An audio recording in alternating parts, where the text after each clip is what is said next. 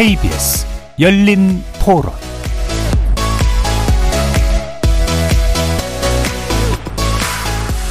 안녕하십니까. KBS 열린 토론 정준희입니다.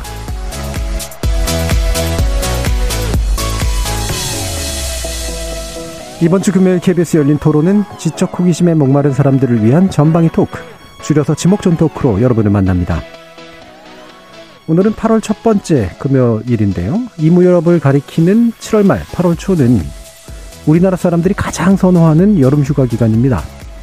물론 연중 휴가 문화가 확산하면서 이 시기에만 인파가 집중되는 현상은 다소 줄어들긴 했지만 여전히 휴가철 하면 7월 말 8월 초가 연상되는 게 사실이죠.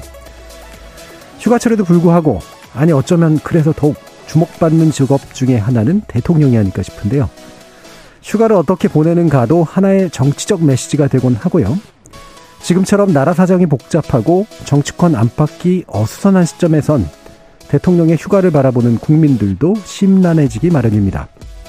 지난 월요일부터 휴가에 들어간 윤석열 대통령 급격하면서도 꾸준한 국정 지지율 하락과 복잡한 여당 사정 등으로 예정된 휴가지 방문을 취소하는 등 순탄치 않은 시간을 보내고 있는 듯한데요.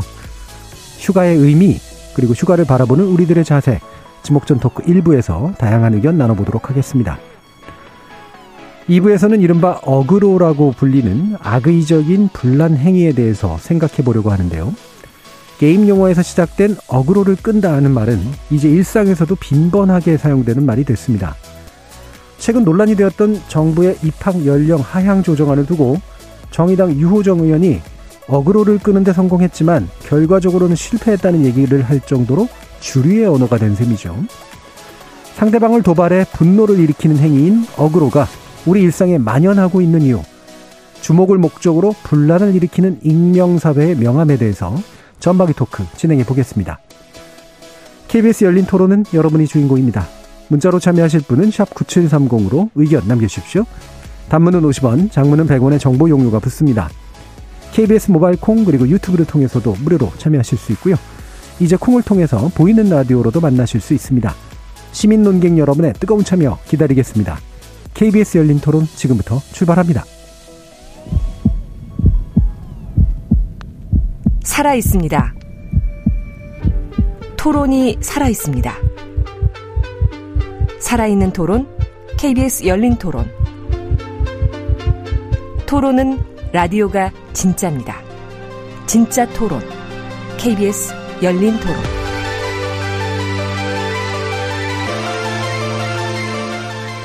오늘 함께 하실 분들 소개해 드립니다. 나라를 걱정하는 물리학자 이종필 건국대 교수 나오셨습니다. 안녕하세요. 이종필입니다. 냉철한 마음 탐구자 신경인류학자 박한선 박사 나오셨습니다. 안녕하세요. 박한선입니다. 사람 사랑 공감의 소설가 서유미 작가 나오셨습니다. 안녕하세요. 서유미입니다. 규정을 거부한다. 한국 여성 변호사의 손정혜 변호사 나와주셨습니다. 안녕하세요. 손정혜입니다. 이렇게 물리학자, 신경인류학자, 소설가, 법률 전문가까지 각기 다른 전공, 개성, 지식을 가지신 네 분의 출연자와 함께 만들어가는 지적 호기심에 목마른 사람들을 위한 전방위 토크, 줄여서 지목전 토크, 제작진의 픽으로 시작해 보겠습니다. KBS 열린 토론. 지금 뭐 저임금 받고 있는 중소기업에는 잔업하고 일하고 뭐 일감 때문에 휴가를 제때 사용하지 못한다고 생각됩니다. 나가서 자고 온다는 게 이제 너무 부담스러워요. 숙박비가 남들 다 가는 거니까 대통령이라고 안 갈 수 있어요. 다 가야죠. 뭐 정치인들도 가야죠. 그래야 뭐 힘을 받지 않겠어요. 정치인들은 워낙 싫어해서 평소에도 자기들 할 일 안 하고 내 국회 뭐 열지도 안 하면서 휴가는 무슨 휴가입니까? 일반 서민들과 같은 맥락이라면 정치인들이라고 뭐 그렇게 힘써 노력하는 것도 보여준 적이 없지만 휴가락도 즐기면서 좀 자기 반성의 시간도 갖고 시민의 소리 들고. 그러니까 나는 안 놀러 갔는데 왜 너희가 놀러 가냐. 약간 이런 문화 약간 그런 게 좀 굳혀져 있다 보니까 당당하진 않은 것 같아요. 아직 우리나라 사회에서는. 네 휴가를 오늘 주제로 제작진들께서 올려주셨는데요 제가 어제 마무리해서 휴가 못 간다고 투덜거렸더니 갑자기 올려주신 게 아닌가 싶어서 네, 기분이 좋습니다. 여러분들은 휴가 어떻게 보내시는지 보내실 예정이신지 서 작가님 어떠세요? 저는 아직 휴가 안 갔고요. 예. 8월 말쯤에 아마 가지 않을까 싶어요. 가지 않을까. 네, 네. 음. 구체적인 게 아무것도 없는 거네요. 아니에요. 그 바닷가를 가기는 갈 거예요. 아, 왜냐하면 바닷가는. 어린이를 물놀이를 시켜야 되기 때문에 음. 그래서 확실히 휴가하면 아직은 물놀이, 뭐 물놀이. 피서 이런 개념이 강하긴 한 것 같아요. 근데 저는 이제 가면 물에 잘 안 들어가는 편이고 이제 구경하고 지키어주고 예, 예. 그러는 입장인데 어, 주변에 어, 코로나 때 못 가셨다가 이제 사실 조금 많이 코로나가 나아지면서 이제 많이 음. 갔다 오시고 근데 이제 이후에 계획하신 분들은 조금 또 확진이 많이 시- 이제 확진자들이 많아지면서. 조금 음. 걱정을 하시는 분들도 계신 것 같고 음, 그래요. 근데 저는 뭐 사람 별로 없는 바닷가라서 예, 어, 갔다 사람 오려고. 별로 없는 바닷가를 아시는 게 있나 보네요. 어 그런 데는 이름이 없어요. 유명한 바닷가 옆으로 이렇게 이렇게 가면 아. 있는 그런 또랑 같은 그런 느낌의 예, 작은 그런 데. 그러니까 일반적으로 유명한 뭐 개장하고 폐장하는 그런 해수욕장이 네, 아닌 그냥 곳들. 사람 없고 그런데. 음, 예. 예. 그런 데서 보통 그 공포 영화나 이런 데 보면 박 박사님은 뭐 나름 저는, 저는 다음 주에 갑니다. 다음 주에. 아. 네. 제주도 일주일 이제 정확히 말하면 5일 정도 되는데 음. 가족들하고 좀 갈 계획입니다. 예, 다 그럼 잡아 놓으셨겠네요? 아, 근데 미리미리 좀 음. 비싸다 그래가지고 그렇죠. 쌀때 예. 해놨습니다. 예, 지금 그냥 그냥 가시면은 그냥 길가에서 네, 아니 근데 아이들도 있어서 길에서 잘 수는 더 이상 이제 그럴 순 없고요. 음. 예. 좀 좋은데 잡았습니다. 예. 손 변호사님 다녀오셨어요?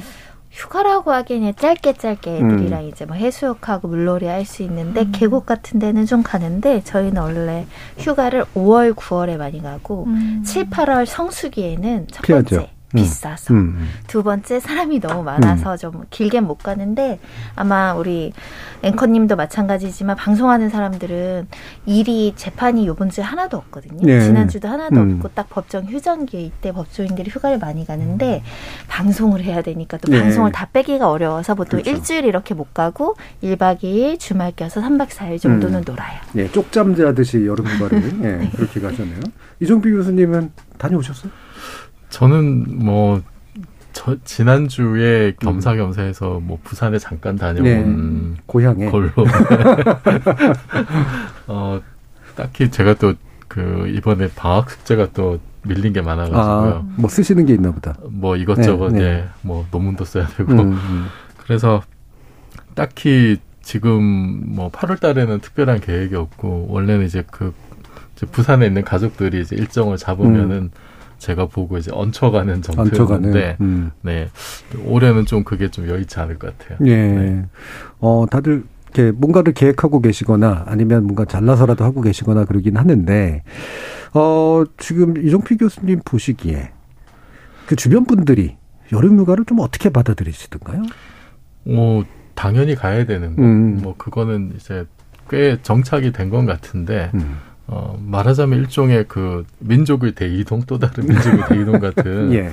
좀 그런 느낌이어서 그 분위기는 나지만 또 꼭 뭐 7말 8초에 이제 몰려 음. 있으니까 그렇죠. 아까 말씀하셨듯이 뭐 사람도 많고 교통도 막히고 뭐 숙박 잡기도 음. 힘들고 좀 뭐 많이 분산됐다고는 하지만 여전히 좀 그런 게 있는 것 같고요. 그리고 그 아까 우리 청취자분 이제 말씀하셨는데 여전히 그 좀 휴가에 대한 부익부 빈익빈 그렇죠. 이것도 이제 있는 것 같고 휴가 음. 자체를 못 가시는 분들도 있고 휴가를 간다 하더라도 그 날짜와 비용을 얼마나 여유롭게 쓸수 음. 있느냐 이것도 사실은 좀 굉장히 좀 편차가 많이 있을 것 같아요. 근데 음.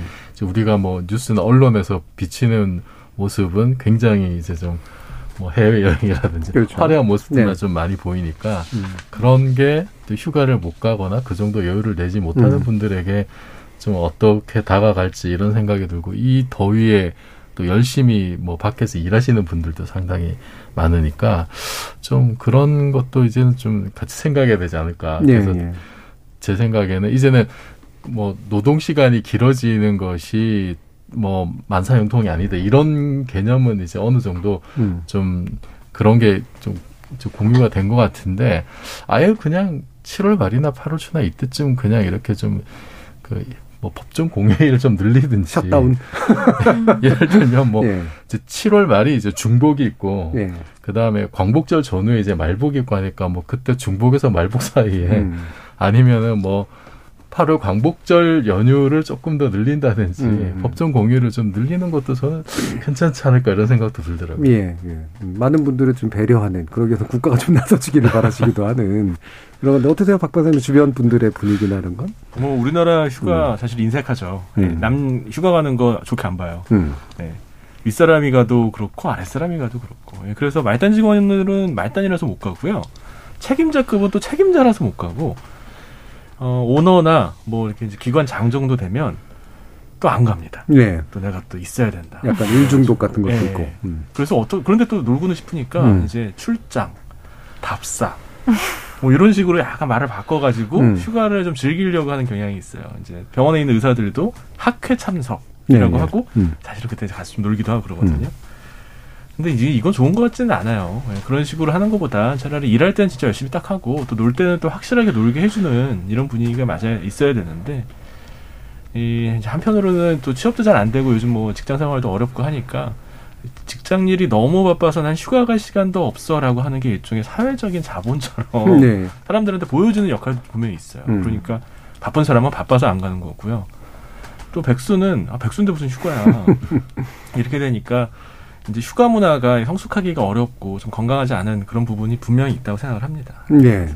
이, 음. 네, 저는 휴가를 좀 다들 갔으면 좋겠고 그리고 자기 돈으로 갔으면 좋겠습니다. 자기 돈으로. 이게 이제 농경 사회나 이런 데는 그 이게 농번기와 농한기가 이렇게 갈라지니까 그냥 쉴 때가 있고 그냥 일할 때가 있고 이런 건데 산업사회는 계속 일 년 내내 돌아가는 거니까 그래서 이제 휴가라고 하는 어떤 나름대로 새로운 어떤 형식 이런 게 이제 좀 생겨난 거잖아요. 네. 근데 지금의 또 산업사회는 또 옛날 산업사회하고 달라서 모두가 다 뭐 육체 노동이든 뭐든 간에 어딘가에 직장에 소속돼서 다 한꺼번에 뭔가를 하는 또 시스템이 아니라 굉장히 자, 되게 다양한 노동 형태가 등장하니까 현재 휴가를 뭐로 불러야 되나 이제 그런 참 고민 같은 것도 좀 있어요. 자유직에 가까우신. 근데 오히려 자유직이 휴가를 못 간다라는 그러니까. 음. 것에 제가 이제 예를 들면 큰맘 먹고 해외를 나가서 가족들이랑 흔들리는 버스를 타면서 공항에서 이동 중에 의뢰인들이 전화를 하시죠. 어떤 음. 분은 구속이 되기도 하고 분은 정말 궁금한데 이 해외 여행 가면 이렇게 그 전화 그 해외 여행이라고 알려주잖아요. 그거 비싼 요금. 그럼 왠지 모르게 어, 의뢰인은 나한테 일을 맡겼는데 제가 해외 가서 놀고 있으면 그 전화를 받았을 때그 음. 해외라고 안내해주는 그 멘트를 지워버리고 싶은 그 마음이 있죠. 로밍, 음. 네, 그래서 일단은 우리처럼 이렇게 일이 끊이지 않고 음. 업무 시간이 고정화되어 있지 않고 하는 사람들은 계속적으로 나는 휴가지만 상대방이 휴가가 아니었을 때 이렇게 닥치는 여러 가지 문제가 있어서 그게 좀 어렵더라고요. 네. 제가 소속 변호사 월급쟁이였을 때는 음. 빨간 날 있는 게 너무너무 좋았는데 그렇죠. 2월이나 9월 다가오면 빨간 날이 거의 반이 끼는 달이 있어요. 음. 이럴 땐 매출을 어떻게 올리나 이런 고민을 하는 자영업자고 일단 그렇죠. 휴가를 10박을 가면은 일단 어 10일치의 매출을 내가 만들어놔야 돼. 어. 그 빼야 되니까 음. 아 그러면 다른 때 더 열심히 그렇죠. 일해야 되고 더 집중해야 되고 휴가 끝나고 오면 밀려 있는 일을 또 너무 많이 해야 되니까 길게 못 가는 그런 상황이 그렇죠. 벌어지더라고요. 그래서 최근에 제 지인이 무슨 되게 좋아 이렇게 반지 같은 거 좋아하시는 지인인데 주문을 했는데 12월에 받는다는 거예요. 그래서 아주 순주 순진하게 왜요? 그랬더니 아니 이게 유럽 장인들이 만나는데 9월부터 휴가 들어가서 12월 돼야 휴가를 순차적으로 들어와서 납품이 된다는 거죠. 예, 예. 어머 3개월이나 휴가를 쓰는구나. 음, 음. 그래서 아, 아직도 우리나라가 저 같은 사람이 너무 많아서 음. 어떻게 어떻게 하면 쉴 수 있을 것 같은 데 또 쉬는 게 두렵고 어렵고 시- 쉬고 나서의 그 상황이 너무 부담스러우니까 다들 좀 엄두를 못 내는 사람들도 있지 않을까 예. 싶어요. 자유 전문직이시지만 고용된 노동자였다가 자영업으로 바뀌시면서 예 확실히 오히려 달라지는 노동자일 때 더 잘 쉬었어요. 그렇죠. 예. 그건 의- 의사도 그렇습니다. 예. 의사도 처음에 개업하면요 음. 안 쉬어요. 예, 쉬고 집에 들어가면은 이제 집에서 너왜 여기 와 있냐? 음. 진료실에도 앉아 있어라. 365일 진료하시는 분들도 있더라고요. 예, 예, 예. 일단 어느 정도 주말 진료하시는 예, 분들. 어. 무리해서 개업하신 분들이 특히 그러죠. 예, 굉장히 회한이 오고 가는 경험담이셨고 자유직의 가장 대표적 인 형태인 네. 우리 작가님. 어 진짜 저도 직장 다닐 네. 때는 직장인들은 휴가가 주어지니까 정말 빨간 날 악착같이 음. 쉬는데 이 프리랜서들은 휴가가 사실 없죠. 쉬고 싶으면 언제든 쉴 수 있으니까. 그래서 어, 네. 그 쉬려고 하면은 그 남이 뭐라고 하지 않는데 부정적인 그 마음이 자기 안에서 얘기해요. 뭘 했다고 쉬냐. 네. 더욱 열심히 남들이 쉴 때 더욱 열심히 부지런히 해야지라는 생각이 들 때가 많고 빈둥대면 이제 죄책감이 좀 들 때도 있고 그래서 저는 이제 사실은 그 쉬어야 된다라고 하는 것 자체가 사실 일을 열심히 했을 때는 또 쉬는 게 그렇게 부담스럽지 않아요. 음. 근데 어 쩌면 좀 이렇게 느슨하게 일을 했을 때 그런 마음이 좀 많이 드는 것 같기는 해요. 네. 근데 휴가에 대해서는 그래서 쉬는 것 자체에 대한 것도 있고 사실은 또 주변에 보면 어, 제 그 가족들도 그렇고 지인들도 그렇고 좀 여름 휴가는 일해야 된다는 강박관념이 또 네네. 사실 많은 것 같아요. 음. 어, 쉬는 게 그냥 쉬는 게 아니라 어디도 좀 가야 되고 뭐도 좀 해야 되고 평소에 안 하던 걸 좀 해야 될 것 같은 강박. 그래서 좀 보편적인 휴가를 보내야 남들한테 아 나 휴가를 갔다 왔다. 뭐 휴가를 음. 보냈다. 좀 그렇게 할 수 있을 것 같은 생각이 좀 많이 드는데 사실 저는 그 아이가 있기 전에는 그런 방식의 휴가를 보낸 적이 별로 없었거든요. 그냥 정말 그냥 활동을 딱 쉬고 그냥 가만히 있는 거, 뭐 어디를 음. 특별히 가거나 하지 않고 그래서 보면 평소에 안 하거나 혹은 안 가본 데 갔다 오면서 에너지를 받는 분들이 있고 네네. 그러지 않고 오히려 그게 더 좀 스트레스가 되고 사람 음. 많거나 북적거리는 데 가면 더 힘들고 그런 분들도 있어서 저는 좀 그 휴가에 대해서 좀 다양한 방식의 휴가를 즐기시면 좋을 것 같아요. 네. 자기한테 맞는 방식의. 저 여행은 떠날 때가 제일 좋은 것 같아요. 떠날 때가 그 막상 가서도 그렇고. 어 근데 우리나라가 좀 유난히 선택지도 좀 좁고 아무래도 지금 특히나 이제 해외도 잘 못 나가니까 더더욱이나 이게 되게 인구도 많은데 갈 휴양지는 대부분 비슷한 그런 상태래 가지고 좀 겪는 어려움도 좀 있는 것 같은데 평소에 어떠세요? 그 이종필 교수님은 또 어쨌든 자유 전문직이신데 비교적 그래도 시간 쓰기는 조금 나으신 편이긴 하지만 아마 아마 교수님들은 음. 이제 그 마음속의 솔직한 심정이 음. 이제 장마 끝나면 굉장히 좀 우울해지기 시작하실 거예요. 네. 이제 날도 더워지고 하면 어, 개강이 멀지 개강이, 않았구나 음. 그 생각 때문에 어 저도 사실 솔직히 좀 음. 그런 게 있고 어 근데 그 물리하는 사람들은 그 그런 로망이 있어요. 그 슈레딩거 방정식으로 유명한 그 오스트리아 에드윈 네. 슈레딩거가 그 슈레딩거 방정식을 착상을 한 게 그 1925년에 이제 크리스마스 휴가를 음. 이렇게 떠나서 그 아루사라는 이제 그 휴양지에 가서 머물면서 이제 떠올린 거거든요. 그거를 이듬해 1월인가 그때 이제 발표를 하게 되는데 어 근데 사실 그때 이제 슈레딩거가 그 역사상 가장 좀 유명한 바람둥이 과학자이긴 해요. 아, 예. 그때 크리스마스 휴가를 갈 때 이제 자기 부인이 아니라 그 내연녀랑 같이 가서 네, 또 대단한 화제가 사람이네요. 됐었는데 네. 어 근데 어쨌든 그 휴가를 가서 굉장히 창의적인 일을 음. 해서 역사에 남는 어떤 업적을 남긴 대표적인 사람으로 이제 슈레딩거가 꼽히기 예, 때문에 그게 휴가 때문인지 다른 이유인지는 그죠 그, 그 사람들이 물리 물리학자들이 슈레딩거를 부러워하는 이유가 정확하게 뭔지는 저도 이제 네, 좀잘 모르겠습니다만 어쨌든 아 이게 그, 그, 뭐, 연구실이나 이런 데서 각 잡고 앉아 있는다고 해서 창의적인 그렇죠. 일이 나오는 네. 거는 절대 아니거든요. 네. 그리고 항상 이렇게 자기가 고민하는 문제가 있으면은 새로운 환경에 들어갔을 때 전혀 다른 접근법이 또 떠오르기도 하고 음. 그래서 정말 좀 우리 사회가 노동 집약적인 사회에서 뭔가 좀 아이디어를 더 많이 좀 이렇게 음. 창발시킬 수 있는 그런 쪽으로 가야 될 것 같은데 음. 그러기 위해서는 사람들이 이렇게 특히나 이제 이렇게 더운 때 좀 더 그 이렇게 마음을 풀고 여유를 가질 수 있는 그런 환경들을 많이 가져야 되지 않을까. 음. 그래야 어느 무슨 일을 하든지 그 영역에서 새로운 좀 창의적인 생각들도 많이 생겨나지 않을까 음. 그런 생각이 좀 듭니다. 네. 이게 결국은 이제 노동과 여가의 문제. 사실 노동이 너무 중심적이어서 여가는 노동의 어떤 의해서 규정되는 그 일종의 노동이 없는 상태. 근데 노동에 결과적으로는 기여하는 무언가 이런 식으로 좀 흘러가는 경향도 있는 것 같아요. 그런데 저는 휴가는요, 음. 그냥 말 그대로 휴가여야 된다는 생각을 합니다. 네, 종종 이제 휴가에 대해서 휴가를 긴 휴가, 자유로운 휴가를 정당화하는 논리 중에 하나가 휴가를 다녀와야지 생산력이 그렇죠. 높아진다 음. 이건데 음. 그게 무슨 휴가입니까? 그거는 또 업무의 인- 연장이죠. 음. 뭐 워크숍이고. 그러니까 그냥 휴가는 노는 거예요. 이게 뭐 생산력을 향상시키고 뭐 더 뭐 슈뢰딩거처럼 뭘 발견하고 뭐 이러면 이러면 좋죠. 이게 음. 이제 근데 그 아마 슈레딩거도 그러려고 휴가 간 건 아닐 거예요. 음. 나가 어쩌다 보니까 이제 그렇게 됐겠죠. 전혀 다른 목적이 있었죠. 그래서 휴가에 대해서는 좀 그런 개념을 가졌으면 좋겠어요. 그러니까 예. 이제 회사에서도 휴가를 보내줄 때 휴가를 다녀와야 불만도 없어지고 뭐 이래야 음. 되고 뭐 이 글로벌 스탠다드고 이런 거 하지 말고 그냥 휴가는 그냥 낭비예요. 그리고 우리는 가끔은 낭비를 해야 될 때가 있습니다. 음. 예, 그런 그죠. 기간이었으면 좋겠습니다. 예, 자연스럽게 그냥 쉼이라고 하는 것에 의해서 그 자체로 좀 인정받을 수 있고 가치가 음. 있는 이제 그런 일들이었으면 좋겠는데 네. 제일 못 그러는 사람 중에 하나가 대통령일 것 같아요. 대통령은 가- 휴가도 억지로 가야 되고 억지로 간다는 게 뭐냐면 가는 신용도 해야 되고 가서 뭐 하는 신용도 해야 되고 갔다 와가지고 마치 구상에 맞춰가지고 뭔가를 새로운 걸 꺼내도 놔야 되고 예전 같으면 책 같은 거 반드시 뭘 보는지도 또 네, 해야. 되고 바닷가에서 글씨도 써야 되고 그러니까 온갖 퍼포먼스하고 연관이 돼 있단 말이에요. 특히 우리나라 대통령은 그런 게 되게 좀 많은 것 같은데 자, 서 작가님 어떠세요? 이게 지금 대통령의 네. 휴가를 보시는 그런 입장? 어, 근데 저는 그 노동하는 인간 누구나 쉬어야 된다고 네. 생각해요. 이제 아까 그 청취자 시민분들께서 아, 정치하는 분들 일도 안 하는 것 같은데. 그러니까 음. 일안 하는 사람 안 쉬었으면 좋겠다라는 네, 그렇죠. 그런 이제 음. 말씀을 하셨는데요.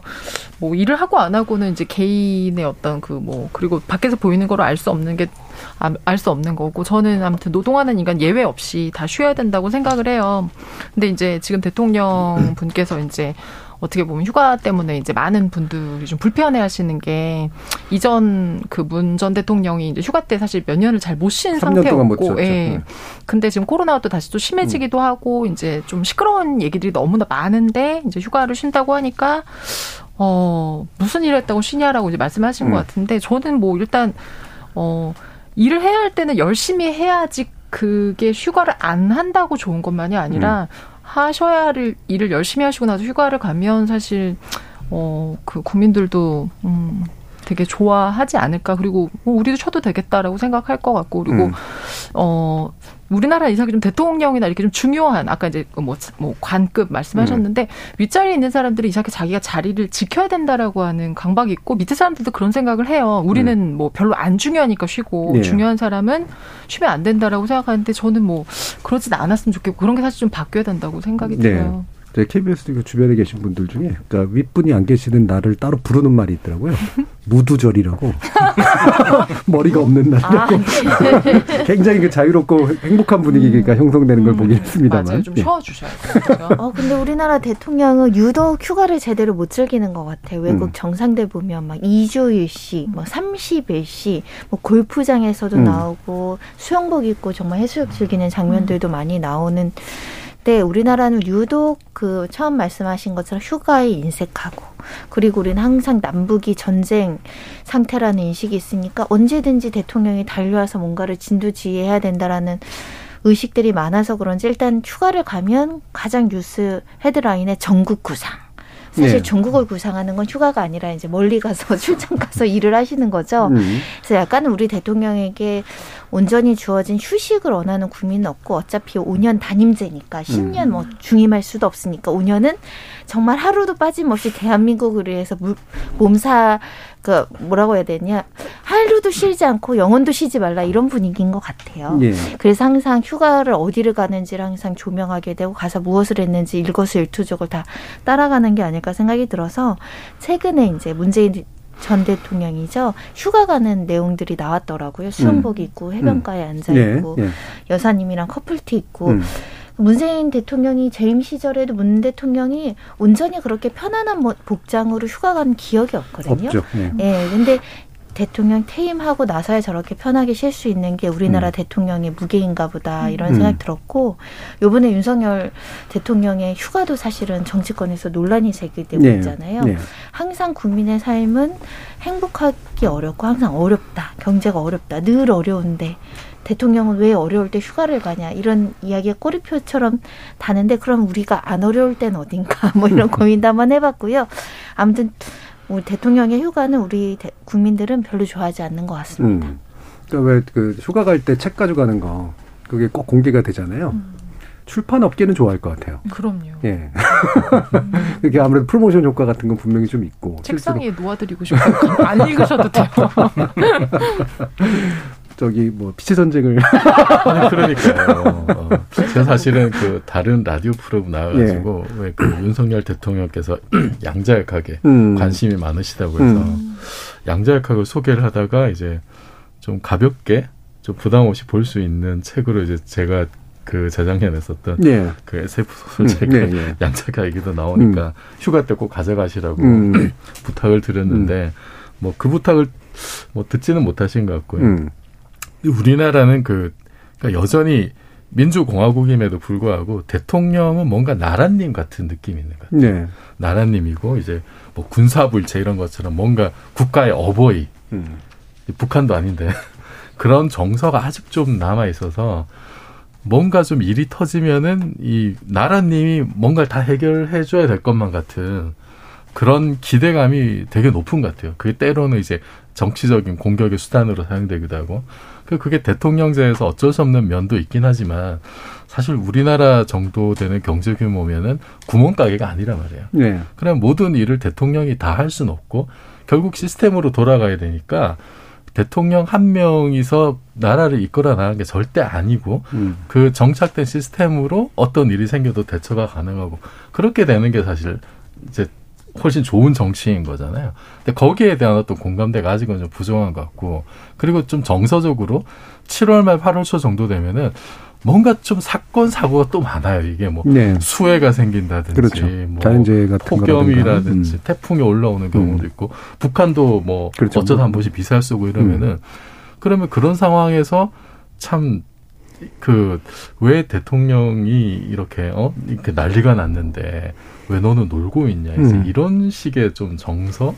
이건 뭐 듣고 보면 그럴 수도 있겠습니다만 뭐 예를 들어 수해가 난 거면은 대통령이 사실 뭐 간다고 해서 아주 엄청난 재난이 아닌 다음에는 대통령이 굳이 나서지 않아도 해결이 다 되는 거거든요 사실은. 음.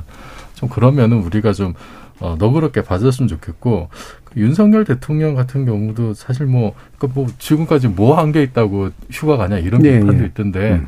저는 그래서 오히려 뭐더 많이 쉬는 것도 저는 뭐 나쁘지 않다는 생각도 들고 음. 근데 오히려 저는 이렇게 이번에 연극 관람하시고 하는 모습 되게 보기 좋았거든요. 네. 음. 다만 이제 지금 코로나 확산기인데 보니까 마스크 잘 안 쓰셨더라고요. 그래서 방역 수칙을 좀 이렇게 잘 지키는 모습을 음. 보여주는 건 좀 좋지 않을까 그런 음. 생각도 좀 예. 들었습니다. 그러니까 이게 국민들이 이제 불안해하는 그런 중요한 이유는 여러 가지들로 있는데 일단 현재 국정 지지율이 떨어지는 거는 시스템이 작동하지 않아서다라고 하는 그런 인식이 있으니까 시스템이 안 작동하고 있는데 대통령마저 없으면 뭐가 될 것인가 뭐 이런 아마 고민과 우려도 있으신 것 같고 방금 말씀하신 것처럼 평상시에도 그렇게 열심히 일하시는 것 같지 않다라고 하는 인식도 아마 좀 있어 있으니까 더 그 문제가 커지는 것 같은데 아 우리 박한석 박사님 네. 대통령의 휴가는 어떻게 봐야 되는 걸까요? 음, 대통령 휴가 가야 됩니다. 반드시 음. 가야 되고요. 이거는 그 이제 전체 국민들한테 이 휴가에 대한 건강한 문화를 음. 일러주는 그런 효과가 있기 때문에 그 지금처럼 아까 말씀하신 것처럼 그렇게 퍼포먼스처럼 가실 게 아니라 네. 그냥 가족들이랑 은밀하게 가야 돼요. 사실 청남대 없었거든요. 네. 근데 전 그거 없앤 것도 좀 좋은 건 아닌 것 같아요. 음. 그 대통령이 일반 휴가지에 일반 숙소에 묵은 이거 엄청 민폐거든요. 네. 그래서 이 대통령의 별장은 대통령이 거기서 뭐 신나게 놀고 즐기라는 의미에서 만들어 놓은 거는 분명히 아닌데 이제 뭐 또 없앴죠. 뭐 없애는 것도 여러 가지 이유가 있겠습니다만 그래서 대통령이야말로 휴가를 반드시 가야 되고 꼭 가야 되고 어떤 면에서는 좀 많이 가야 된다고 생각을 합니다. 실제로는 대통령이 휴가를 가도 일을 안 할 리가 없어요. 대- 음. 대통령이 휴가 가서 전화기 꺼놓고 갔다는 얘기 못 들어봤거든요. 하실 거예요. 하지만 메시지는 안 하셔야 될 것 같은데. 아, 그렇네요. 네, 근데 이제 일은 계속 하실 거예요. 하시지만 예, 그렇다고 해서 그걸 계속 드러내고 나는 뭐 또 건전하게 책 읽는다 뭐 한다. 아, 휴가 가서 책을 읽어요. 휴가 가서 쉬어야죠. 이제 그런 어 그런 조금은 좀 놀아도 괜찮아 허용할 수 있어라는 분위기를 좀 대통령부터 시작을 했으면 좋겠습니다. 용기가 필요하다고 생각합니다. 네. 네, 그 용기를 내시기 어려운 것 같아요. 다들 음. 어쨌든 표 바라봐야 되는 정치인이니까. 예. 외국 대통령, 외국 총리, 총리는 확실히 좀 대통령에 비해서는 외국도 좀 느슨한 것 같고요. 네, 그 사적인 휴가는 굉장히 많이들 챙기는 것 같고, 근데 대통령은 또 약간 좀 다르긴 한데 미국 대통령 막 한, 한 달씩 비는 분들도 있었죠. 부시 대통령이라든가 이런 케이스라든가. 네, 굉장히 음. 많았습니다. 조시 그 조지 부시 대통령은 31일간 여름 음. 휴가를 떠났고요.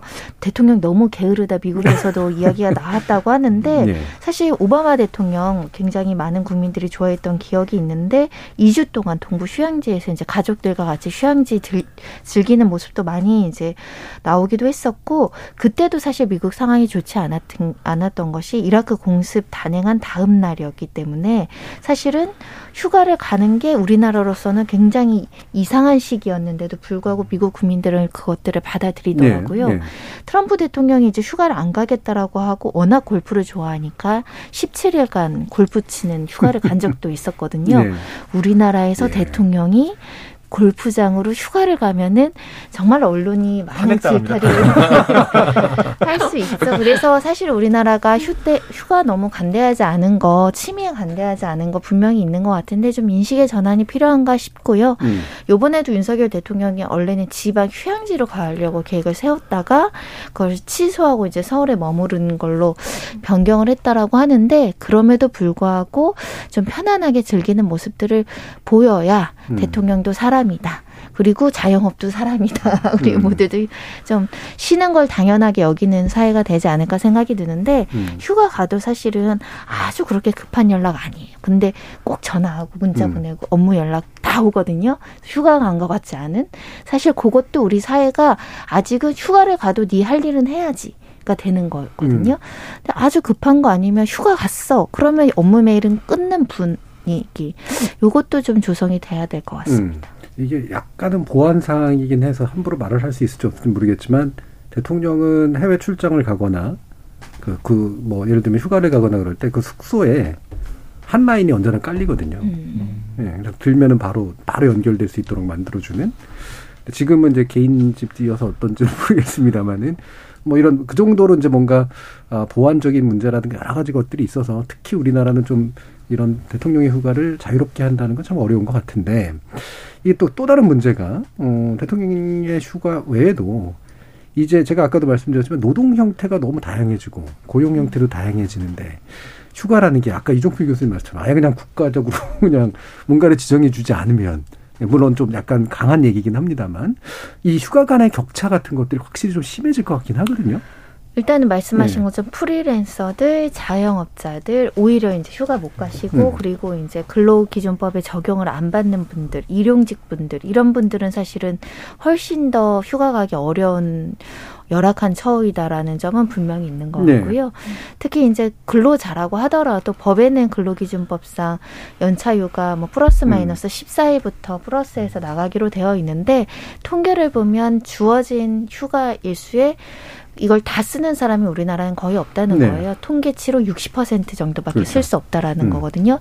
근데 제가 아까 말씀드렸듯이 유럽에 한 달, 두 달, 음. 세 달씩 휴가 가는 것들을 비, 비춰봤을 때 우리나라는 법에서 아주 최소한도의 휴가만 정해져 있음에도 불구하고 다 쓰는 사람들도 극히 적다. 음. 그리고 사실은 고용주가 원하는 시기에 가는 경우가 많아서 이 부분도 사실은 근로자들은 어 난 이때 자유롭게 가고 싶은데 음.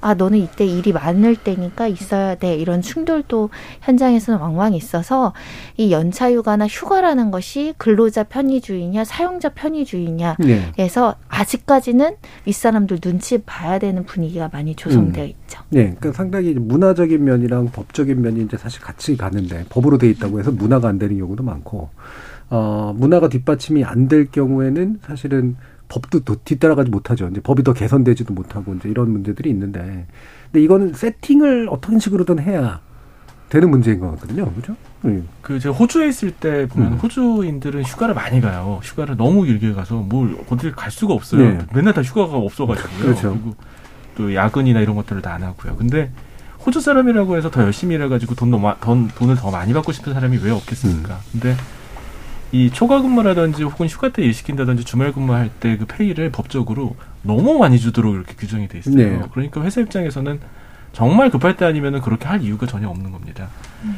그 휴가에 대해서는 뭐 문화가 바뀌어야 되는 게 맞기는 한데 문화라고 하는 거는 먹고 사는 문제를 이길 수가 없거든요. 그래서 법적인 부분에서 그런 부분에 음. 뭐 그렇다고 해서 뭐 강제로 8월 말부터 7월 말부터 8월 초까지 전 국민 휴가 이렇게 할 수는 없어요. 그런데 이제 휴가를 쓰지 못하는 경우 휴가를 꼭 써야 될 경우에는 뭐 엄청난 이제 그 상응할 만큼 회사에서 그럼에도 불구하고 뭐한 서너 배 페이를 페이를 줘야 되는데도 불구하고 그렇게 해야 되는 것 같은 어, 그렇게 어, 페이를 지불해야 되는 그런 식의 제도를 만들게 되면 자연스럽게 정, 정착이 좀 될 것 같아요. 음. 네. 그러니까 이게 어, 또 그런 문제도 있어요. 이게 그 연휴 때나 이럴 때 제가 느끼는 건데 나의 휴가가 남의 노동에 의존해야 되는 경우들이 또 되게 많잖아요.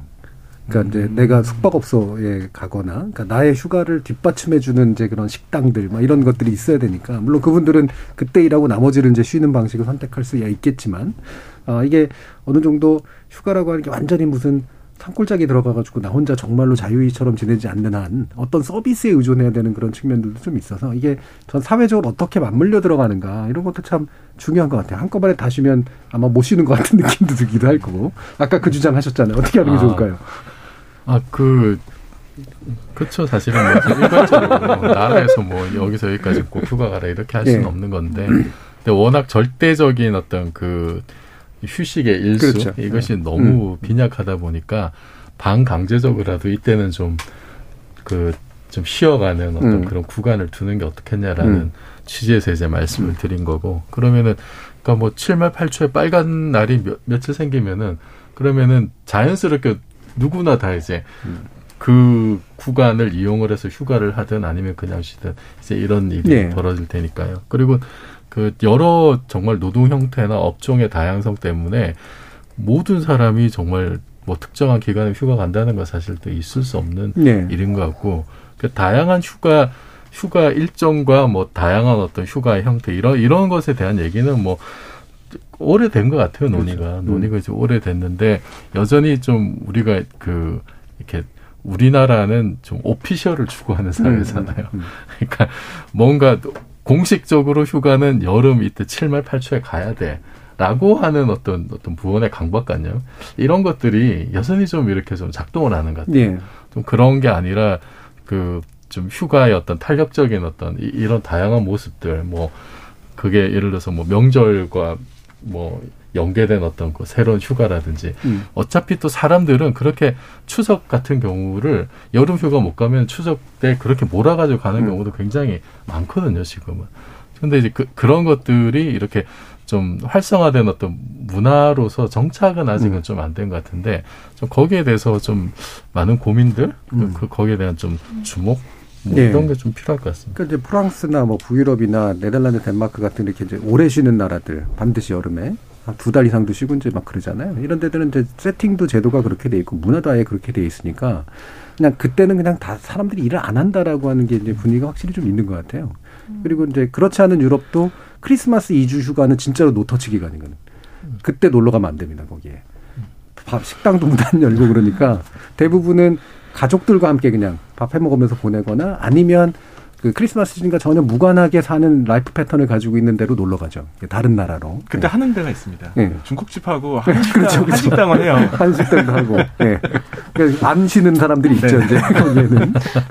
자, 서유민 작가님. 어떤 휴가 문화들이 좀 필요할 것 같으세요? 그러니까 일단 우리나라는 삶에서 일이 너무 중요한 것 같아요. 음. 그러니까 노동 자체가 너무 신성시 되기도 하고 노동을 너무 그 삶에서 큰 그 파이로 생각을 해서 사실은 쉬는 법을 모르는 분들도 되게 많고요. 네. 놀고 쉬라고는 불안해하고 그 쉬고 노는 게 약간 일하고 또 연관돼 있고 이런 경우도 되게 많거든요. 그래서 어 저는 일단은 우리가 좀 일하려고 태어나서 일하려고 사는 거는 아닌데 좀 자기가 쉰 어떻게 해야지 좀 편하게 쉴 수 있다라고 하는 걸 일단 좀 알아야 돼요. 근데 그걸 음. 몰라서 우리의 보통 회식이나 놀러 가는 문화가 거의 다 유사하거든요. 술 먹고 고기 먹고 술 먹고 취해서 노래하고 맨정신에는 노래를 못 하는 거예요. 네네. 노래를 하는 게 즐겁다는 건 아는데 예. 맨정신에는 노래나 춤이 전혀 안 되는. 음, 음. 근데 이제 아까 뭐 크리스마스 얘기하셨지만 이제 외국 영화 봤을 때제 음. 예전에 되게 놀라웠던 게 가족들이 피아노 옆에 모여서 막 노래를 술을 네. 안 먹었는데 네. 노래를 하잖아요. 연주하면서 각각 악기를 막 다루면서 음. 근데 그게 되게 어색하고 쑥스 맨정신인데 쑥스럽지 않고 근데 우리한테도 좀 놀 수 있는 각각 뭐 가족이든 개인의 어떤 그런 것들이 좀 필요해요. 음. 제가 되게 좋아하는 그림 중에 그 비렐름 한메르쇼이의 휴식이라는 음. 그림이 있는데 되게 유명한 그림이고 식탁에 이제 한 여자가 이렇게 앉아 있는데 뒷모습만 보이거든요. 저는 맨 처음에 이 그림을 봤을 때 휴식이고 이 여자가 책을 보는 줄 알았어요. 음. 근데 가만히 보면 뒷모습이어서 앞에 뭐 하고 손에 뭐 있는지 아무것도 안 보이는데 지금 생각해 보면 그냥 아무것도 안 하는 음. 거예요. 정말 멈춤의 상태거든요. 근데 스마트폰을- 우리한테 스마트폰으로 SNS를 어, 그럴 수도. 그러니까 우리는 또 그것도 되게 휴식에 많은 그 휴식이라고 그쵸. 많이 좀 착각하는 시간을 것 같아요. 많이 가져가지고. 그러니까 나 혼자 음. 가만히 그러니까 음. 터치만 안 받아도 우리는 좀 휴식이라고 많이 생각하는데 음. 그 각자 나를 다 이렇게 좀 연결을 끊고 혼자한테 좀 집중하고 진짜로 그게 길지 않아도 딱 그 시간을 지나고는 아 나 좀 쉬었다라는 느낌이 드는 그 행위를 좀 알고 있어야 돼요. 예, 예. 우리가 이게 휴가 지금이 한참 또 휴가 중이신 분들 주변에도 좀 많던데 휴가 중에 열린 토론 들으시란 말을 함부로 하진 못하겠지만 지목전 토크는 들어도 괜찮지 않을까라는 그런 생각으로 오늘 한번 휴가에 관련된 이야기 나눠봤고요. 휴가라는 단어 외에도 한때 바캉스라는 말 역시 많이 쓰였죠. 텅 비어 있다는 의미의 라틴어 바카티오에서 유래된 말이기도 한데요. 일하는 자리가 비었다는 장기 부재 중의 의미이기도 했겠지만 스스로를 비움으로써 새로운 걸 채울 여지가 또 열리기도 하는 걸 것 같습니다. 지목전 제작진의 픽은 여기서 마무리하겠습니다. 여러분은 지금 KBS 열린 토론과 함께하고 계십니다.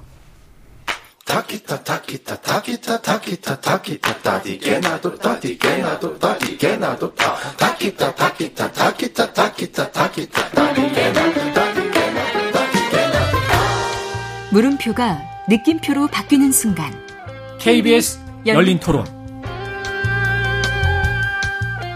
뉴스를 실제 제목만 보고 들어갔다가 내용과 전혀 맞지 않고 그런 것들이 많이 있더라고요. 그래서 한심하다고 그래야 되나? 키는 걸 통해서 주목받고 싶어 하신 분들이 하는 거야 자유인데 수행복 차림으로 남녀 커플이 이렇게 오토바이를 강남대를 활주했다고 하더라고요. 그거는 좀 오버했죠. 기사인가 싶어서 무슨 뭐 사고 난 거 같은 거 보면은 또 외국이야. 우리나라랑 관계없는. 괜히 헛수고하는 뭐 이런 느낌이 들어가지고. 뉴스같이 조금 더 진지한 걸 다룰 때 기사에서 제목으로 어그로를 끌게 되면 파장도 크고 피해보는 사람도 더 많으니까 별로 좋은 인식을 갖고 있지는 않은 것 같아요. 정치인들이 과도한 행위를 하거나 뭐 했을 때 어그로 끈다라는 식으로 하는 것 같긴 한데 행위 자체를 막는다는 생각은 안 해봤는데 지적 호기심에 목마른 사람들을 위한 전방위 토크. 신경윤리학자 박한선 박사, 물리학자 이종필 교수, 소설가 서유미 작가, 손정혜 변호사 이렇게 네 분과 함께 하고 계십니다. 아까 휴가 얘기하는 중간에 보니까 음, 어떤 분이 댓글로 그런 거 써놓으셨던데 52시간제, 120시간제 이거 120시간 노동 이런 거 얘기하시니까 그래서 불만이 많다 뭐 이런 얘기를 하시는데 그런 건 좀 약간 아픈 지적이긴 하네요. 자, 두 번째 이야기는 출연제 픽으로 박한선 박사님께서 어그로를 가져오셨습니다. 어그로의 인류학을 하시는 건가요? 어그로의 기계학을 하시는 건가요? 어떤 건가요? 네, 어그로라는 말 아마 뭐 처음 들어보신 청취자분도 있을 것 같은데요. 인터넷 세계에 좀 익숙하신 분이라면 아마 아주 많이 들어보셨을 겁니다. 이 실제 있지 않거나 혹은 있었다 하더라도 좀 과장해서 부정적인 그런 정서를 담뿍 담아가지고 사람들의 시선을 끄는 그런 행동을 말하는데요. 예, 사실 이런 어그로가 그 지금 이제 우리나라 사회, 우리나라 사회뿐만이 아니라 현대 사회에서 예, 이 사람들의 정서 그리고 사회 문화에 미치는 부정적인 영향이 음. 너무 큰 것 같아서요. 네, 예. 이건 한번 좀 이야기를 해보고 싶다는 생각이 들었습니다. 음, 이게 신경 인류학이다 보니까 확실히 넓어요. 어그로까지 또 이렇게 어, 지금 주제를 가져오셨는데 어, 나름의 이제 박한선 박사님이 보시는 시각을 좀 이따 좀 들어보도록 하고 일단 어, 이게 단어니까 사실 신생어도 아니고 이게 약간은 비속어처럼 쓰이기도 하고 또 특정한 어떤 자곤이라 그러죠. 약간 속어로 특정 분야에서만 쓰이기도 하는데 점점 많이 쓰이니까 확실히 이제 그 약간 일상어처럼 된 느낌이 들거든요. 서미 작가님은 이 말을 작품에 쓰실 의향이 있으신가요? 아니요.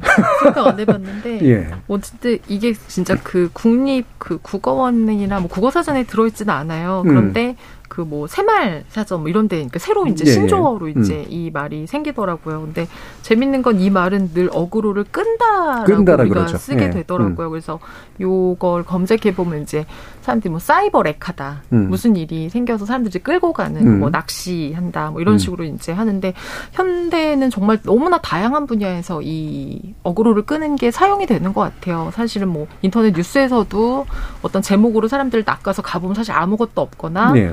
뭐 사실은 내용하고 전혀 다른 제목인 경우도 있고 뭐 요즘은 그러니까 사람들이 관심을 끄는 것 자체가 돈이 되기 때문에 아마도 그렇죠. 이렇게 할 수밖에 없는 것 같아요. 이제 뭐 노이즈 마케팅을 음. 한다든가 뭔가 이제 뭔가 건전하고 옳고 그른 방식이 아니라 그냥 어떻게든 눈길만 사람들의 뭐 조회만 이제 끌고 가면 된다라고 해서 사실 관종인 사람들도 있고 그래서 음. 뭐 이게 인터넷만의 문제가 아니라 우리 좀 전반적인 사회에 되게 좀 많아진 느낌. 음. 네, 그래서 좀 거품처럼 좀 끌어오르는 느낌이 예. 좀 있는 것 같아요. 네. 어그로를 끈다는 말은 쓰실 생각이 없으신 것 같은데 관종이라는 말은 쓰시고 계시네요. 예, 관심 종자의 또 줄임말이기도 하고 사실 관심 종자라고 분류는 약간 비하하는 말인데 그분들이 보통 어그로를 많이 끄는 이제 그런 상황인데 이게 이런 말들이 대부분이 이렇지만 처음에 시작된 것과 현재 쓰이는 것이 의미가 살짝 비틀어지거나 달라지는 경우 굉장히 많고요. 적용 범위가 무한정 넓어지는 또 그런 경향도 있단 말이에요.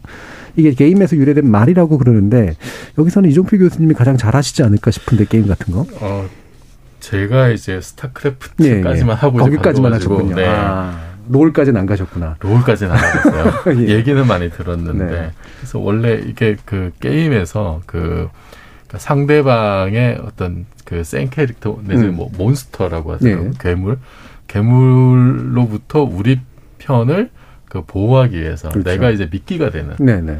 그래서 힘센 캐릭터가 나에게 집중을 내가 막 맞아주고. 주의를 끄는 음, 거죠 이제 음.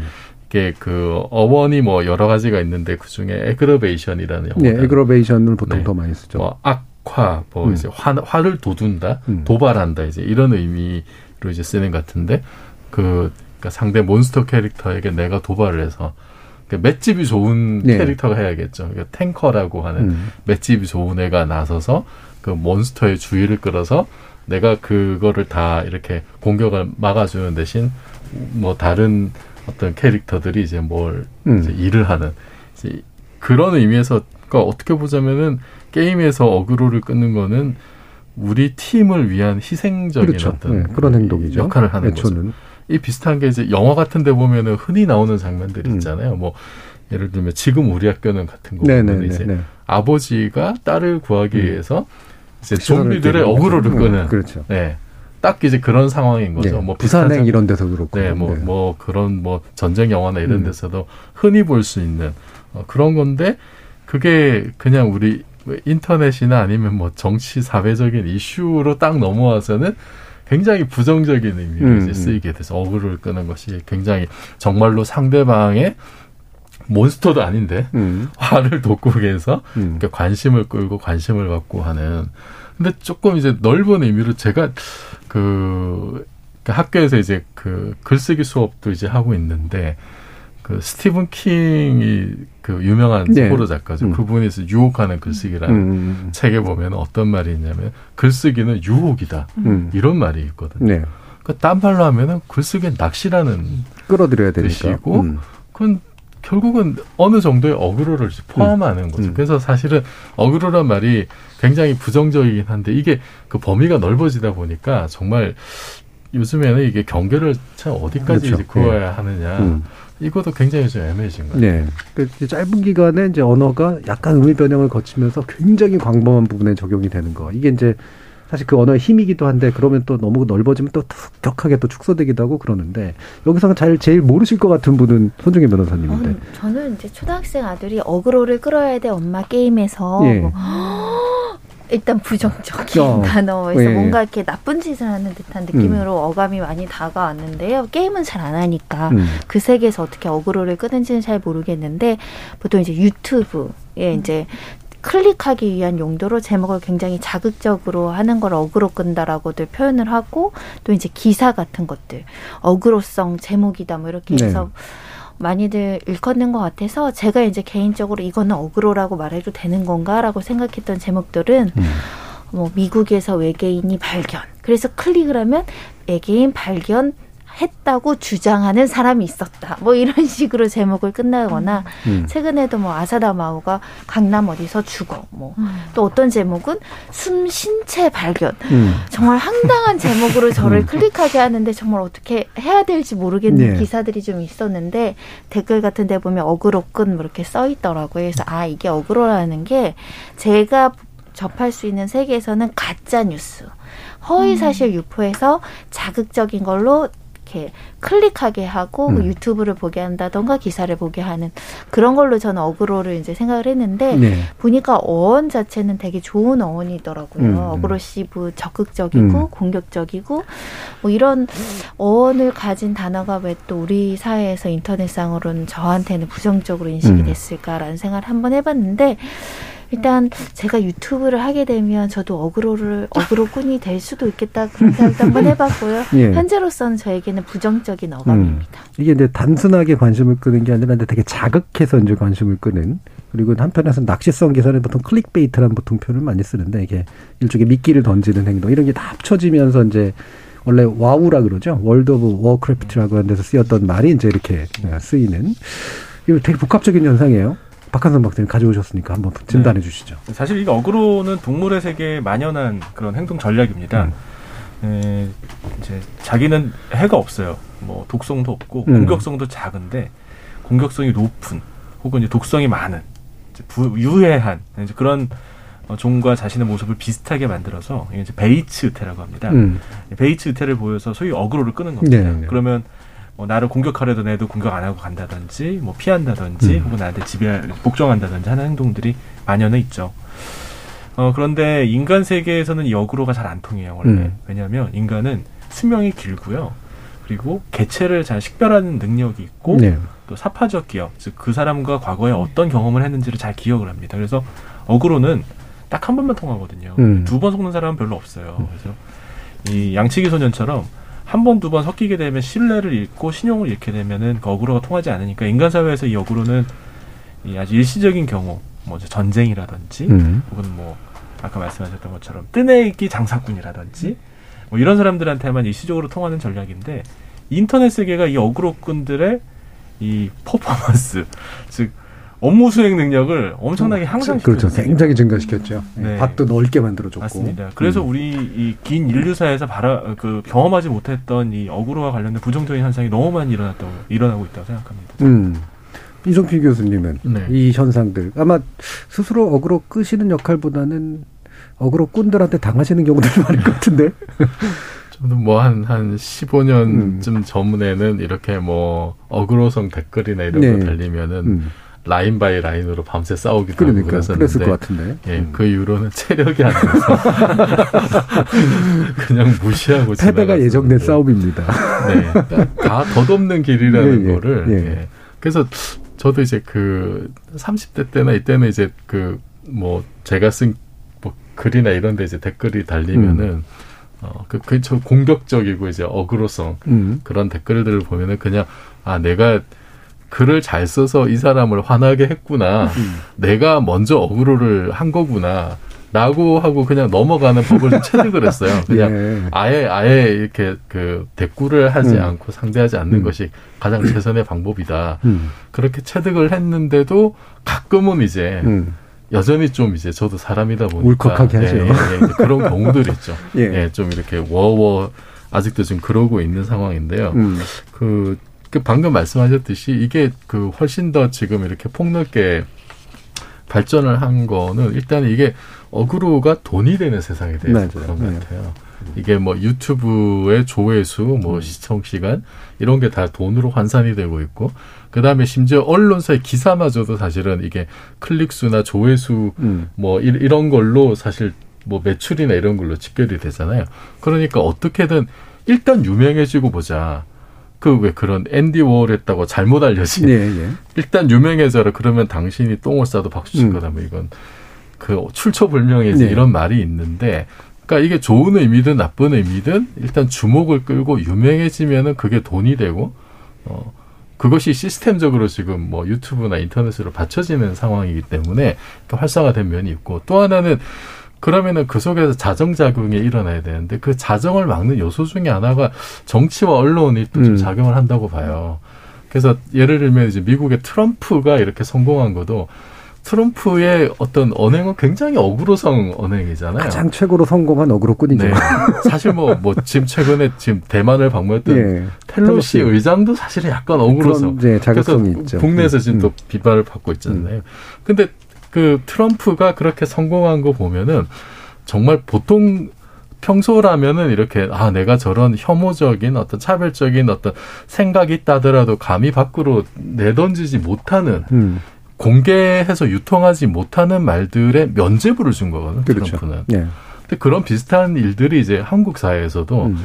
이게 어느 정도 정치 세력과 어떤 당파적이니까 결부가 되면서 음. 어 내가 이런 거를 인터넷이나 이런 데 막 떠들어도 돈벌이도 되고 음. 이거를 누가 또 인정을 해주네. 네. 이렇게 되면서 오히려 좀 이렇게 기름을 부은 면도 있지 않을까. 네, 그렇죠. 그런 부분은 좀 조심해서 봐야 될것 음. 같습니다. 그렇게 단계가 확실히 있긴 있어요. 그러니까 초기에는 말 그대로 단순한 이익 추구, 그러니까 돈이라든가 이런 건데 그게 낮은 수준으로 평가받고 비주류로 계속 남아 있으면 사실은 더 이상 확산이 안 되는데 자정이 어느 정도 될 네, 텐데. 근데 주류가 이제 그걸 받아서 사회적 정당성을 부여하는 거예요. 권력을 부여하거나 주목력을 부여하거나 진영화시키거나 그럼으로써 이제 결국은 더 퍼지게 만드는 그런 일들이 있는 것 같아요. 어, 소현미 작가님은 이런 식의 어그로 사례들 네. 뭔가 좀 눈에 띄는 거 있으셨어요?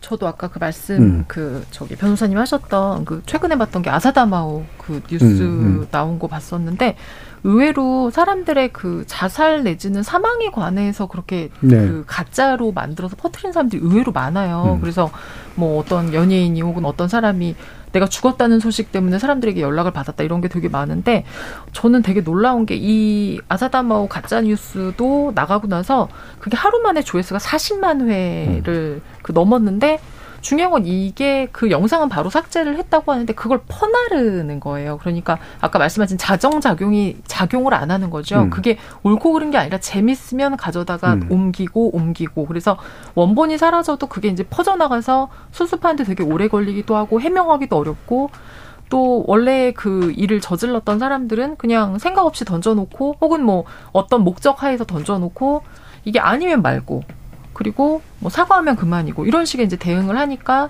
이런 것들이 또 이렇게 좀 이름이 알려지거나 뭔가 이분들은 그러니까 이렇게 해놓고 나서 자기네 사이트는 이제 알리게 된 거죠. 음. 삭제를 해서 또 계속 남아 있으니까 이런 식으로 우리가 노이즈든 뭐든 한번 알리고 나면 그뿐이다. 유명해지면 뭐 장땡이다. 네. 이런 식으로 이제 반응을 하는데 거기에 대해서 이상하게 또 많이 반응하고 심지어 좀 즐거워하고 재밌어하는 분들도 있고 그런 것들만 찾아다니는 분들도 좀 생기는 것 같고 그러다 음. 보니까 어 이런 것들이 근절되지 않고 계속 하나의 아예 또 문화가 돼버린 것 같아요. 네. 이런 식의 가짜 뉴스를 더 달콤하게 보고 즐거워하고 찾아보시는 음. 분들도 생기는 것 같고요. 네, 아까 이제 박한 박사님이 이제 이게 인간이라고 하는 게 동물과는 또 다른 존재지만 온라인이 이제 이걸 증폭시킨 또 다른 또 단계에 대해서도 얘기를 해주셨는데 이제 법이 여기에 또 대응하기가 참 어려운 면도 분명히 좀 있는 것 같아요. 실시간으로 즉각적으로 동시다발적으로 이게 발생을 하니까 음. 이거를 증거 수집하에서 그 사람을 처단할 만한 시간적인 여유가 없이 생성됐다 소멸됐다가 생성됐다 퍼나갔다가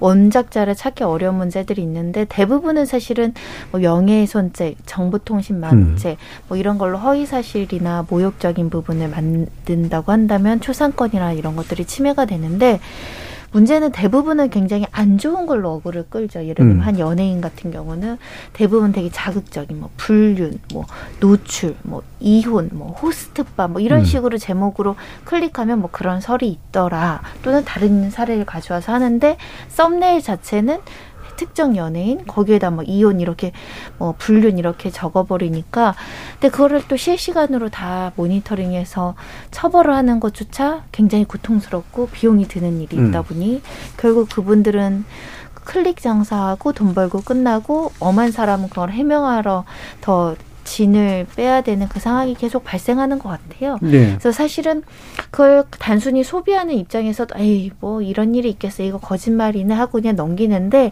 약간 신고하고 이런 것들이 좀 필요한 것 같고 적극적으로 제보해주고 그래야 조금 이런 명예훼손적인 어떤 사- 어떤 특 정인의 유명세를 이용해서 보게 하고 부분별하게 팩트 체크되지 않은 글들을 올린다거나 국내 유명 유튜버 중에는 정말 허위 사실을 많이 주장을 했고 피해를 양산했는데도 버젓이 유튜브를 하는 네. 사람들이 있거든요. 징벌적 손해배상이 없어서 네. 그런 문제도 있거든요. 음, 어. 그래봤자 뭐 2, 3천 원, 그렇죠. 만 원, 2, 3천만 원 배상해주고 위자료로 그거 이상의 수익을 거둬 왔으니까 그런 면들이 항상 이렇게 유명한 사람들 또는 사회적 약자, 조롱거리가 되는 분들이 피해를 입는 것 같아요. 음. 그런데 그 이제 경범죄 처벌법에 보면 이런 내용이 있더라고요. 저는 법은 잘 모르지만요. 음. 길에서 시끄럽게 누군가를 비난하거나 욕하는 행위. 남의 집 벽에 낙서하거나 큰 소리로 소란을 피우는 행위. 이거를 500만 원 이하의 벌금 또뭐 뭐 이런 걸로 처벌하도록 돼 있는 법 규정이 있더라고요. 예, 이게 모욕죄 쪽에 해당하는 거긴 그런데 하죠. 이제 누구를 구체적으로 모욕할 목적이 있거나 음. 명예를 훼손하지 않다 하더라도 길에서 시끄럽게 하면 경찰이 그거 잡아가거든요. 네. 너무 시끄럽게 하고 막 소리 지르고 그러면 예전에 주정하고 막 이러면 경찰이 가서 이제 훈방 조치도 하고 뭐 어떨 땐 이제 뭐 이렇게 하잖아요. 그래서 이게 사실 인터넷 세계에서는 계속 지금도 일어나고 있거든요. 음. 근데 인터넷 세계에는 이런 법적 규정이 없는 거예요. 이거는 소란하진 않잖아요. 사실 소리로 들리는 거는 아니니까. 예. 그런데 시대가 바뀌었으면 이제 이런 것도 필요하지 않을까. 요즘 음. 누가 남의 집 담벼락에다 낙서합니까? 네, 그 댓글창에다 낙서하지. 방통위에서 이제 네. 유해 정보, 뭐 네. 청소년에게 유해가 된다던가 타인의 명예훼손이 있다던가 허위사실 유포하는 것은 제재하고 그 글을 게재를 중단하거나 삭제시킬 수 있는 시스템은 있는데 너무 느리다는 거죠. 그렇죠. 제보하고 판단하고 회의해야 되고 음. 이또 결정 내려야 되고 이의 신청해야 되고 음. 이런 절차들이 좀 어려워서 우리 이제 수사기관에서 잠복 수사하는 것처럼 음. 실시간 모니터링으로 조금 더 간소하게 이런 글들을 조금 정리할 수 있는 국가기관 하나 만들어야 된다라는 의견도 계속 나오고 있죠. 예, 이게 이제 현재 방송통신심의위원회에서 통신심의라는 영역에서 하는데 통신심의는 사실 근거 가 불법, 그러니까 법에 의해서 근, 그러니까 불법으로 규정된 것들을 통신에서 이제 했을 경우에 그걸 걸러낼 수 있는 장치 정도인데 생각보다 사실 굉장히 심한 것만 사실은 잡아낼 수가 있거든요. 그러니까 기성법으로 금지하고 있는 것들만. 뭐 예를 들면 이제 그 음란이라든가 이런 것들.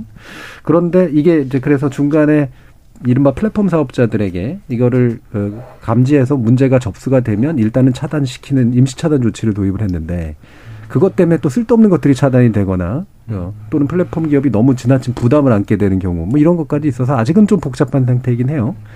박한사 박사님 보시기에 가장 본질적으로 이거는 어떤 부분에서 어, 어 뭔가 만들어지고 있는 거다 라고 판단을 하세요. 그 아까 말씀드린 것처럼 개체 식별 능력, 음. 즉 누가 이런 얘기를 했는지 알 수만 있어도 이런 음. 일이 많이 줄어듭니다. 예.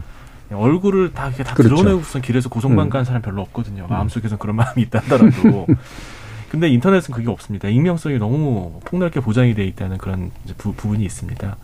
근데 이제 그러면은 표현의 자유가 있지 않느냐 이제 이런 얘기로 도 나오는데 그래서 저는요 요거를 두 개를 좀 분리해서 했으면 좋겠어요. 그러니까 음. 그 뉴스 같은 거 보면은 뉴스 밑에 댓글 막 좀 말도 안 되는 욕설 같은 거 달리는 경우가 많은데 네. 뉴스를 보면 꼭 댓글도 보게 되더라고요. 음. 그럼 세상에서 벌어지는 모든 일의 논평을 누군지도 모르는 사람이 아무렇게나 쓴 욕설을 가지고선 그 뉴스의 가치가 결정된다면 안 된다. 네. 그래서 익명 댓글도 달고 실명 댓글도 달 수 있게 이렇게 이원화하면 음. 실명 댓글은 좀 신중하게 보지 않겠습니까? 물론 많이 음. 안 달릴 거예요. 음. 하지만 실명 댓글을 달 정도라면 이유가 있는 거니까 분명히 자기들 이름 걸고 하는 거 아니겠습니까? 그런 식의 제도를 좀 만들어 본다면 익명 댓글만 달리는 쪽은 사람들이 아유 뭐 익명을 하는 게 이유가 있겠지라고 생각할 거고 다만 그런데 정치적 박해를 당한다든지 내불고발자라든지 이렇게 자신의 신분을 좀 그 공개했을 때 피해를 입을 가능성이 있는 분들이 있어요. 그래서 그런 분들을 위한 별도의 채널을 좀 더 따로 만든다면 음. 네, 되지 않을까. 그런데 음. 그냥 수많은 뭐 그냥 사회 뉴스, 연예인 뉴스 뭐 이런 거에도 다 익명성을 보장하면서 그 말도 안 되는 욕설 같은 것들을 다 허용하는 게 예. 과연 표현의 자유라고 할 수 있는지 음. 그렇게 생각하지는 않습니다. 음. 이게 어떻게 보세요? 아, 저는 정말 체크해주는 사람들이 유튜브에서 순위가 올라왔으면 좋겠다는 생각을 정말 많이 하는 게 예. 요즘에 아이들 키우다 보면 백과사전, 전집 이런 거 잘 안 팔려요. 예. 다 유튜브로, 다 유튜브로 검색하더라고요. 보죠. 그래서 오늘 엄마 엄마 엄마 이거 알아 해서 보면은 야 이거 아니야 이거 아니야 아니 엄마가 모르는 거 이게 맞아 이렇게 왜냐면 그 똑같은 컨텐츠를 재생산해서 너무 많은 유튜브가 그 거를 팩트인 것처럼 방송을 하니까 아이들이 현혹이 되더라고요. 네. 그런 문제를 아 이거를 뭐 일일이 삭제시키고 일일이 이 사람을 음. 제재한다고 할 수가 없고 일단 이걸로 팩트 체크해주는 유튜브들이 조금 성장을 해서 네. 그러니까 좀 정보를 가려내줬으면 정말 좋겠다. 네. 특히 아이들은 그냥 무분별하게 그냥 흡수를 하더라고요. 음. 그래서 엄마가 아니야라면 엄마가 모르는 사람이야가 되는 이 현실이 좀 안타깝습니다. 예, 제가 팩트 체커까지는 아닌데 그런 것들을 하려고 노력을 하는데 그 어그로에 비해서 인기가 너무 없습니다. 이거를 잘해야 되는데 물론. 예. 근데 되게 다양한 어, 접근법들이 좀 필요할 것 같은데 뭐 소유미 작가님도 이런 부분에 대해서 뭐 이게 익명의 문제인지 실명의 문제인지 아니면 또 다른 사실은 드러내놓고 레카짓 이른바 하는 분들도 되게 많으니까요. 네, 음. 그렇죠. 그런 분들도 있고 사실 처음에 익명 여러 가지 게시판이나 이런 것들은 되게 뭐라 그러죠? 좀 순기능을 가지고 있었고 순 네, 되게. 좋은 음. 네, 좋은 의미로 만들어졌어서 남들 앞에서 정말 하기 어려운 얘기들 사실 지금 뭐 직장인들 블라인드나 대학생들 에브리타임도 사실 처음에는 그렇지 그렇죠. 않았거든요. 정보도 주고받고 뭐 자치 정보 음. 사실 뭐 그분들이 보면 좀 그렇지만 사실 여기는 어떻고 뭐 어디가 좋고 뭐 이런 것들 나누려고 했었던 건데 이제 변질이 됐는데 익명 게시판은 내버려두면 변질이 될 수밖에 없는 것 같아요. 지금은 정말 이제 난장판인 건데 이 그 출판사 쪽에도 대나무 숲이라고 하는 게 있었어요. 예, 예. 그래서 이제 그 대나무 숲에 가서 우리가 정말 임금님기가 당나귀기라고 외치던 그 심정으로 하는 그래서 초창기에 그런 익명 게시판들은 좋은 것들이 되게 많았고 저는 사실 이것에 가장 이제 처음이 대자보라고 생각해요. 음. 우리가 뭐 이름 밝히는 경우도 있지만 그렇지 않은 네. 경우 뭔가인지 지금도 이제 대자보를 붙이는 사람들이 있고 그런데 어 그 글을 쓰는 행위를 너무 배설로 여기지 않았으면 좋겠다는 네, 생각이 네. 들어요. 음. 음, 그러니까 나쁜 걸 보고 나쁜 마음이 사실 들 때 있거든요. 근데 그 행위에 내가 같이 동참해서 정말 나도 같이 이렇게 배설해 버리고 끝날 때 저는 실명을 달아서가 아니고 실명은 남의 이름도 가져다 쓸 수 있으니까 실명을 달아서가 아니라 그걸 쓰는 자신을 좀 진짜 거울이 있어야 돼요. 네. 컴퓨터 옆에 거울이 있어서 그걸로 한 자신을 좀 봐야 되는데 우리가 존엄한데 그렇죠? 음. 존엄한데 좀 그러지 않았으면 좋겠고 뭐든지 이렇게 쓸 때 한 번만 좀 더 생각해 보면 좀 나아지지 않을까. 이건 정말 뭐 너무 어려운 일이에요. 우리가 뭐 나쁜 거 쓴다고 다 잡아갈 수 없고요. 뭐 다 막을 수도 없고 결국 이 자정이 개인한테 일어나야 되는데 네. 그래서 조금 그 쓰시는 분들이 좀 음. 한 번만 생각하시면 좋겠다는 네. 생각이 들어요. 그래서 저희 분야에서도 표현의 자유라고 하는 절대 명제처럼 사실 저희 영역은 이제 그렇게 취급이 되니까 이 부분에 대한 근본적인 고민들이 시작되고 있습니다. 예전에는 억압이 워낙 일반화돼 있던 시절이니까 누구 아무나 표현할 수 없었는데 지금은 너무나 많은 표현들이 가능하기 때문에 말씀하신 것처럼 말하고 글 쓰는 게 내 존엄하고 연관된 거고 내 정신을 맑게 할 것이냐 아니면 더럽힐 것이냐에 사실 굉장히 중요한 건데 그게 너무 갑자기 풀려버려서 생기는 문제가 확실히 좀 큰 것 같아요. 어, 마지막으로 좀 정리를 해야 되는데, 어, 사실 시간을 딱 애매해서 보니까 박한순 박사님 또 오늘 이거 가져오시기도 했고, 우리 박한순 박사님이 오늘을 마지막으로 어, 1년 4개월을 함께 해주신 저희를 버리고 학교로 들어가십니다. 어그로성 발언. 마지막 수회도 들으면서 어, 마무리 지을까 하는데요. 아, 말씀 네. 장수하고 싶었는데 아쉽습니다. 1년 반 동안 너무 즐거웠습니다. 지시, 지목전 토크 통해가지고 저도 지식이 많이 이제 향상이 된 걸 저도 스스로 느끼겠고요. 뭐 저보다 더 지식이 풍부하고 또 이제 다양한 어, 내용을 좀 가져오실 다음 분이 더 맡아가지고 더 잘해주시리라고 생각합니다. 이제 저는 열심히 청취하도록 하겠습니다. 댓글 이상한 거 쓰지 마세요. 실명으로 쓰겠습니다. 그리고 새로 오시는 분은 어떤 것들을 좀 해주시면 재밌을 것 같으세요? 제안을 만약에 해주시면. 아, 생각 못 해봤는데요. 음. 근데 그 제가 그만 도서하는 얘기가 아니고요. 음. 이제 좀 더 많아졌으면 좋겠어요. 예, 음. 저뿐만이 아니라 많은 분들이 음, 그리고 음. 좀더 다양한 네, 시각들. 네. 그리고 음. 이게 사실 저도 1년 반 하면서 약간 음. 힘들 때도 많았거든요. 예, 예. 그러니까 이 시간을 정해놓고 음. 3개월 정도 하시고 가는 분 음. 이렇게 한다면 각각 각 분야의 전문가들이 어 그래 세달 정도라면 내가 몇 번 가서 예. 또내 얘기 좀 해볼 수 있겠지라고 좀 전문가 로테이션 시스템. 그런 음. 그런 거죠. 이게 와 이게 뭐 비워드려야 될 것 같아요. 아니야. 고정 멤버는 또 고정 멤버로 있고 아, 또 계속 예. 바뀌는 멤버는 바뀌는 멤버가 또 있고 있고 다 바뀌면은 또 이게 정신 없거든요. 예. 그러니까 안식월 제도를 한다거나 뭐 이런 아, 식으로 그렇죠. 해서 예. 예. 그- 그렇게 아까 하는. 휴가도 못 가신다고 하셨잖아요. 네, 알겠습니다. 아, 지난 1년 4개월 동안 또 새- 신선한 네, 지식의 향기를 또 주셨는데요. 박한수 박사님의 앞날에 굉장한 아, 영광이 가득하시기를 바라면서 감사합니다. 오늘 KBS 열린 토론 지적 호기심 목마른 사람에 대한 전방위 토크는 서유미 작가, 손정희 변호사 그리고 이종필 교수님, 박한선 박사님과 함께 했습니다. 네 분 모두 수고하셨습니다. 감사합니다. 감사합니다. 감사합니다. 목적의식적으로 어그로를 끌어서 자기 이득을 추구하는 자를 저희 쪽 학술 용어로는 프로보커터, 즉 자극적 선동꾼이라고 부릅니다. 그리고 이 단어는 프랑스어 에이장 프로보커테어르라는 말에서 유래했는데요. 동료를 가장해서 불법 행위를 자극하고 분란을 일으키는 공작원이나 밀정을 가리키는 말이었습니다. 즉 어그로의 종착지는 공동체 붕괴라는 건데요. Do not feed the troll이라는 표현이 있죠. 부정적인 에너지를 자극해서 크는 이런 괴물에게는 주목이라는 먹이를 주지 말아야 합니다. 지금까지 KBS 열린 토론 정준이었습니다. thank you